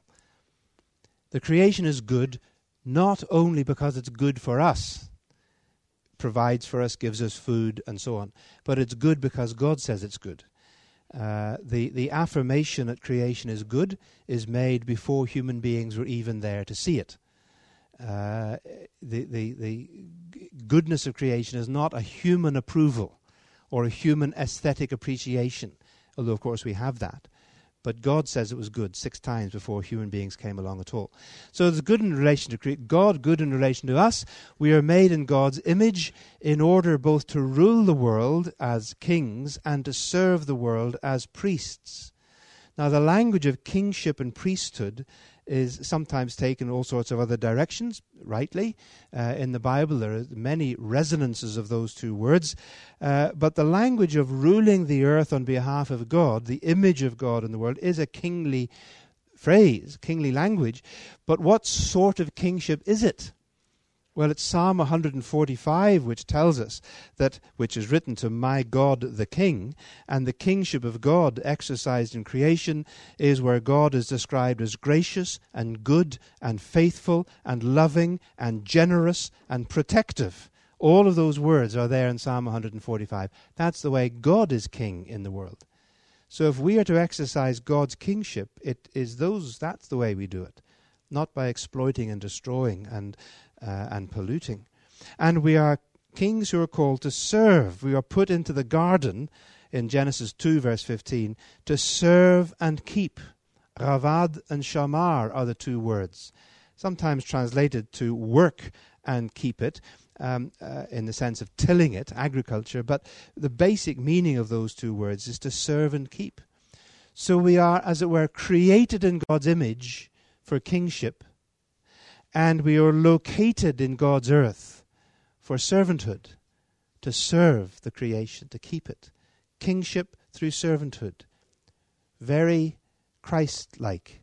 That's our human condition, is to exercise rule by serving and keeping. The balance of Genesis 1 and Genesis 2, just as Jesus did when he served his disciples. So there's the goodness of creation. There's also the glory of creation.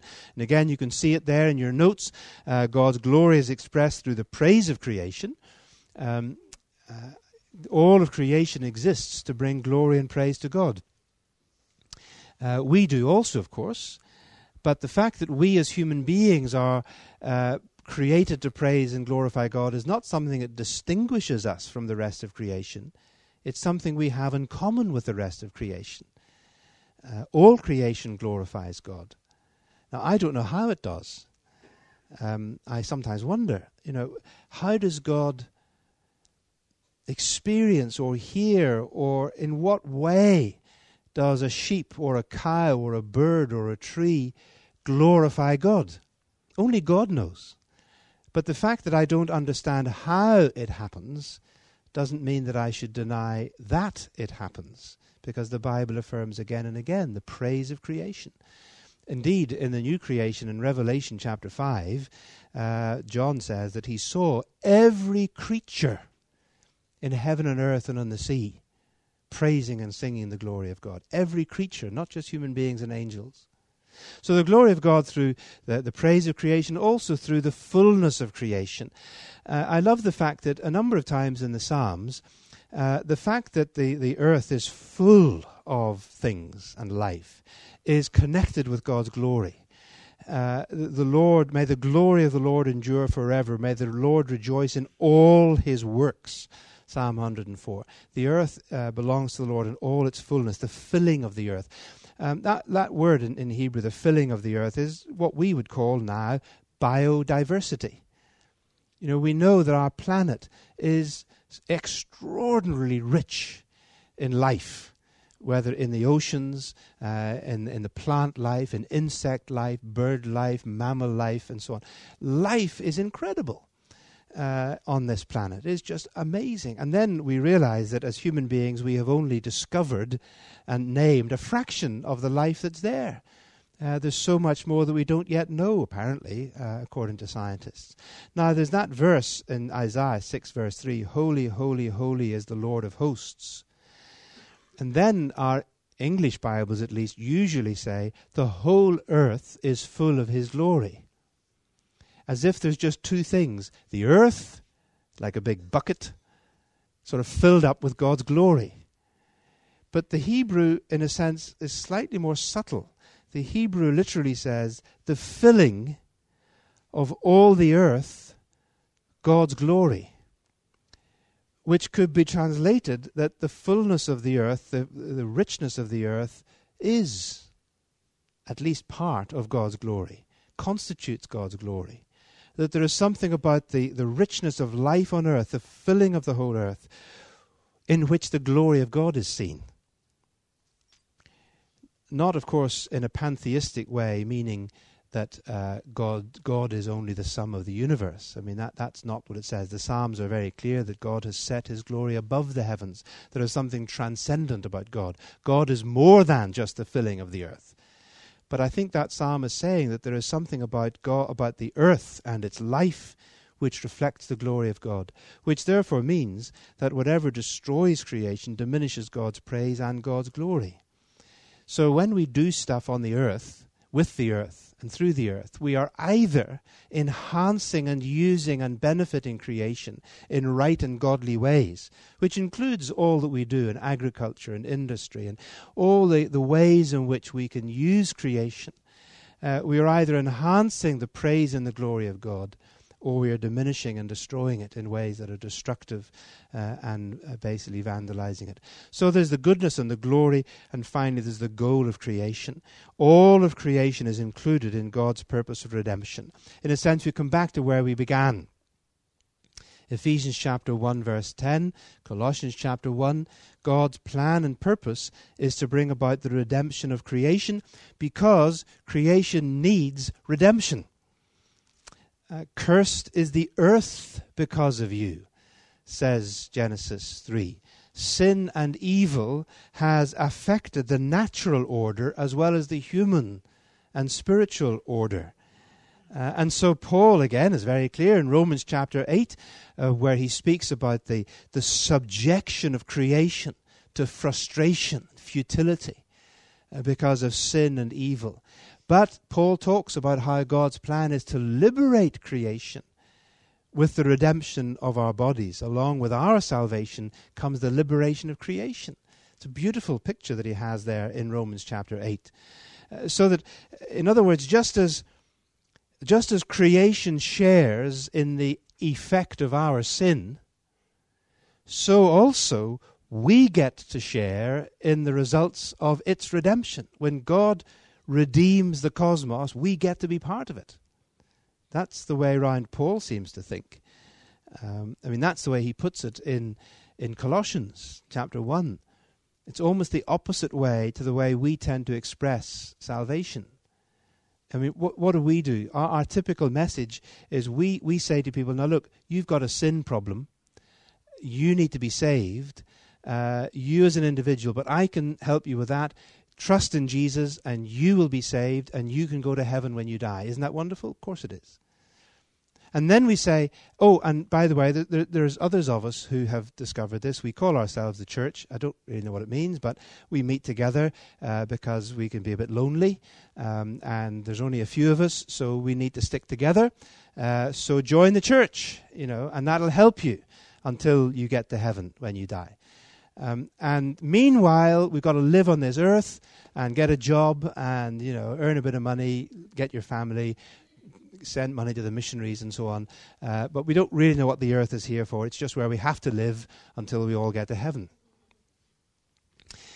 When the Apostle Paul describes the gospel in Colossians 1, he starts in exactly the opposite way around.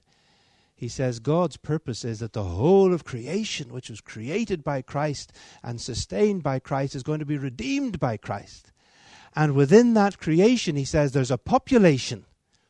And that population is the body of Christ, the new humanity, new people who are one, as he says in Ephesians, one new humanity. Oh, and you can get to be part of that. You can belong to that. And in Colossians 1, that's what he says. Kai humais, and you also became part of this. So it's creation, church, and then you. The other way around from the way we do it. So the whole of creation is to be redeemed.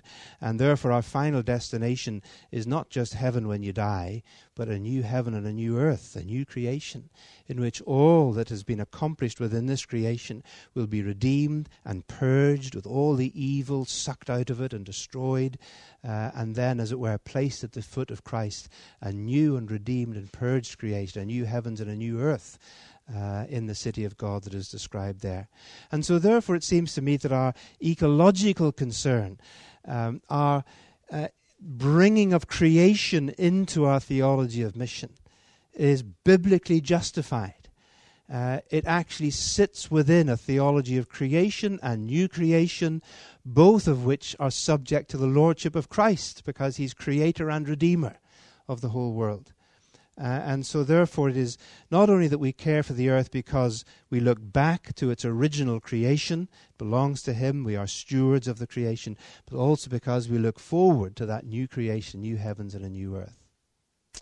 So that's something of this roundness and wholeness of what I would like to call a biblical theology of mission, church, society, creation. We build the church, we serve society, we care for creation. But I want to finish with just a very brief thought and then give 10 or 15 minutes for questions and discussion. There still remains the so what question. What does this mean for you and me and our mission and for the local church? And I just let me make just three quick points, which we might explore a little bit more this afternoon if you want. First of all, this does seem to me to say that God's whole mission is for God's whole church. In other words, mission is not something which is just a specialist activity for the select few who we send out as missionaries. Mission is far too big and far too important to be left to missionaries only. Just like ministry is far too big to be left to ministers. This is for the whole church. It takes the whole church to do it. But not everybody is expected to do everything. Because sometimes people say to me when I talk about holistic mission and all the dimensions of mission, somebody will say, look, yeah, but there's only one of me, you know, and you're talking about feeding the poor and clothing the hungry and creation care and saving the whales and doing evangelism and all that. I can't do all that. And I say, that's too bad, but I think probably God thought of that too. First, and that's why he created the church.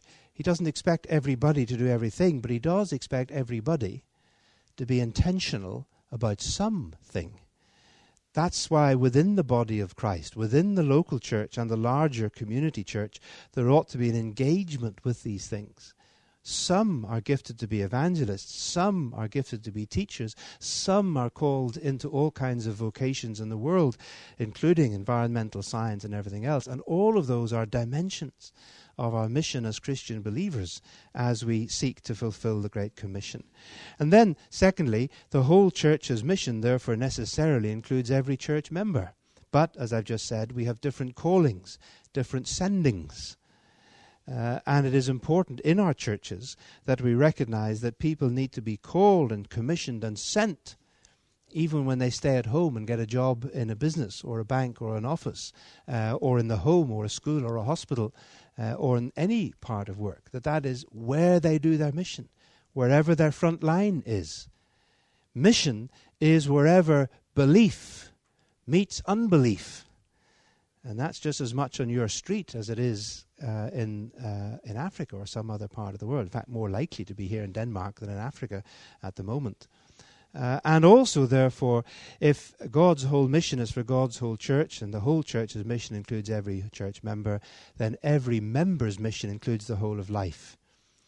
It's not that mission is just what we do when we send missionaries or we give money or we go to the missionary prayer meeting, but that mission is, in fact, a life choice, not just a donation choice. And therefore, in that sense, if Jesus is Lord of all, Great Commission, line 1, then there is no place, there is no job, there is no part of life that is exempt from the Great Commission. Not just for missionaries and mission agencies, it's for the whole church and for every member. Those are some of the implications of what I've been trying to say.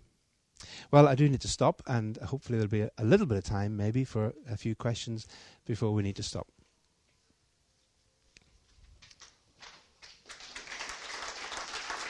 Thank you. Thank you.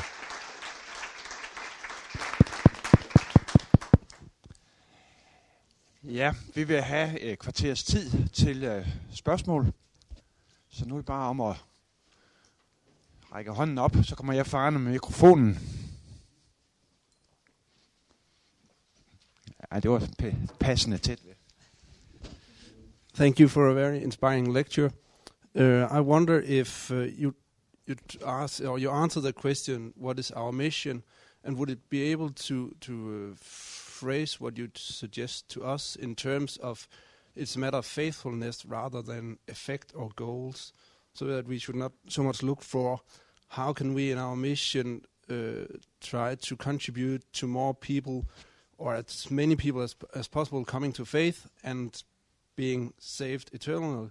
And instead of that, we should ask how can we be faithful to the holistic character of God's mission, and then we must let it up to God who is being saved and who is not. Yes, I see what's behind your question, and there is a sense in which I would want to answer yes. I think we are called to faithfulness in whatever area of life God has put us.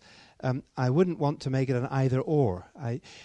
I don't think that we should be unconcerned about effectiveness and fruitfulness, because clearly the Bible shows that God does want people to come to know Christ, and that it is scandalous that there are so many thousands of people, millions of people in the world still today who have not heard of Jesus Christ, who have not had the opportunity to put their faith in him. So I would still want to say, yes, that needs to remain a spur and a concern and a motivation.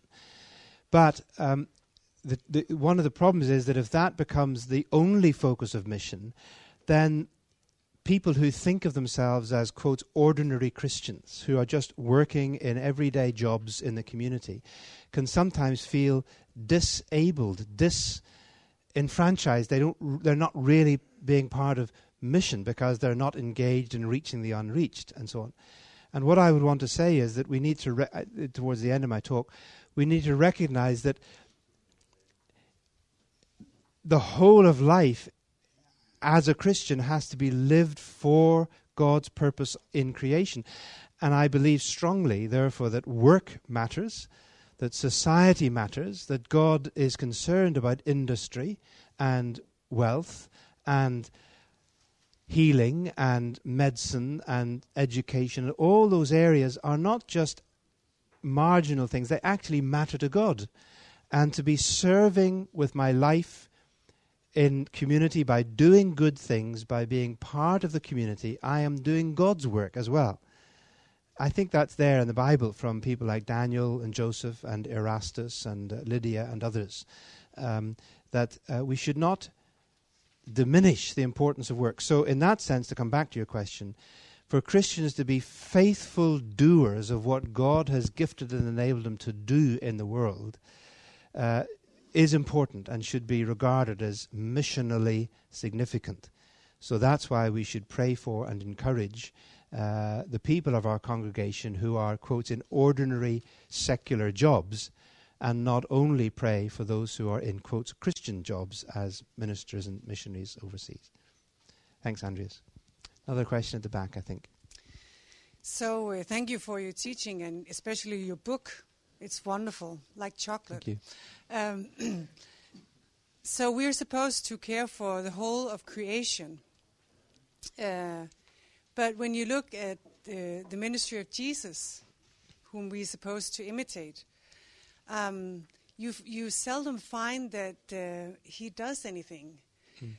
When you look at it, it's almost like he more condemns the creation, like the tree that he curses, or when he sends the demons into the pigs and they drown. But you never see him bless crops or bless animals or even save animals. So I understand your teaching, but It's kind of difficult when the church members ask you, so where do we see that in the life of Jesus? Yeah, thank you. That is a good question, and it is challenging.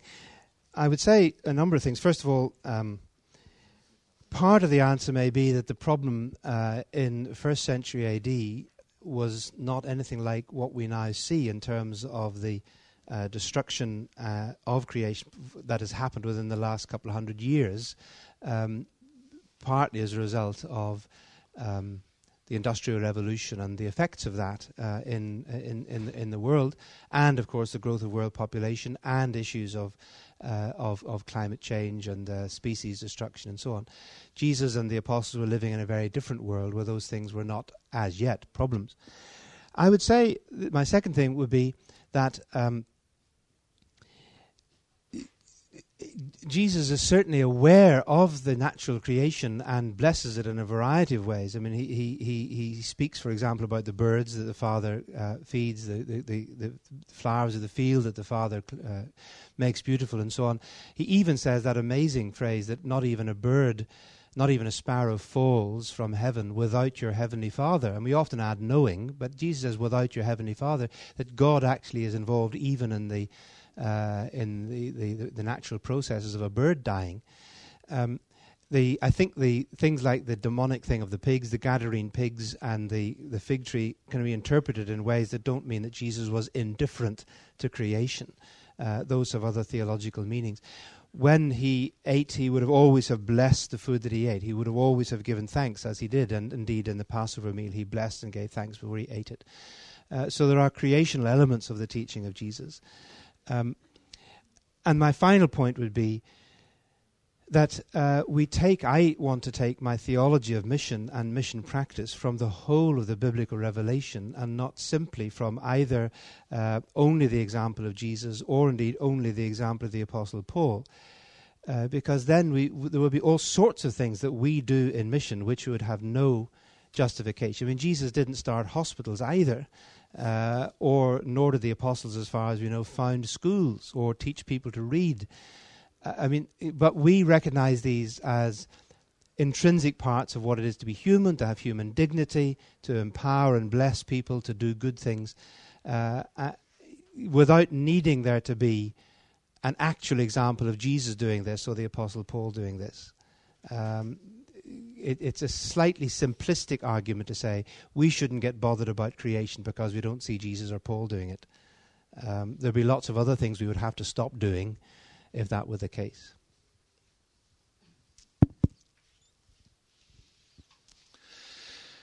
People at a job, they meet people there. And people at a job. Yes. They meet them there and they could do a mission. But how do we activate the people that are out of the job? Many people are out of that nowadays. How do we make them serve and keep and do their mission work? Because all of a sudden, the background they had is not there. They're going to get into a new background. Thank you. Yes, that's a good question. It encourages me to make the point that I wouldn't want us to simply equate work with employment or with paid employment.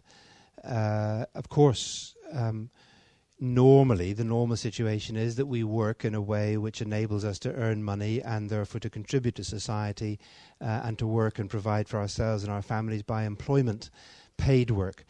And that's true. But of course, there's also, even in an economy where there isn't a great deal of unemployment, there are ways in which people work, which is not necessarily employed. I mean, mothers work hugely without getting paid for it. And there's all kinds of voluntary work that even employed people do, which is also work, though not paid for.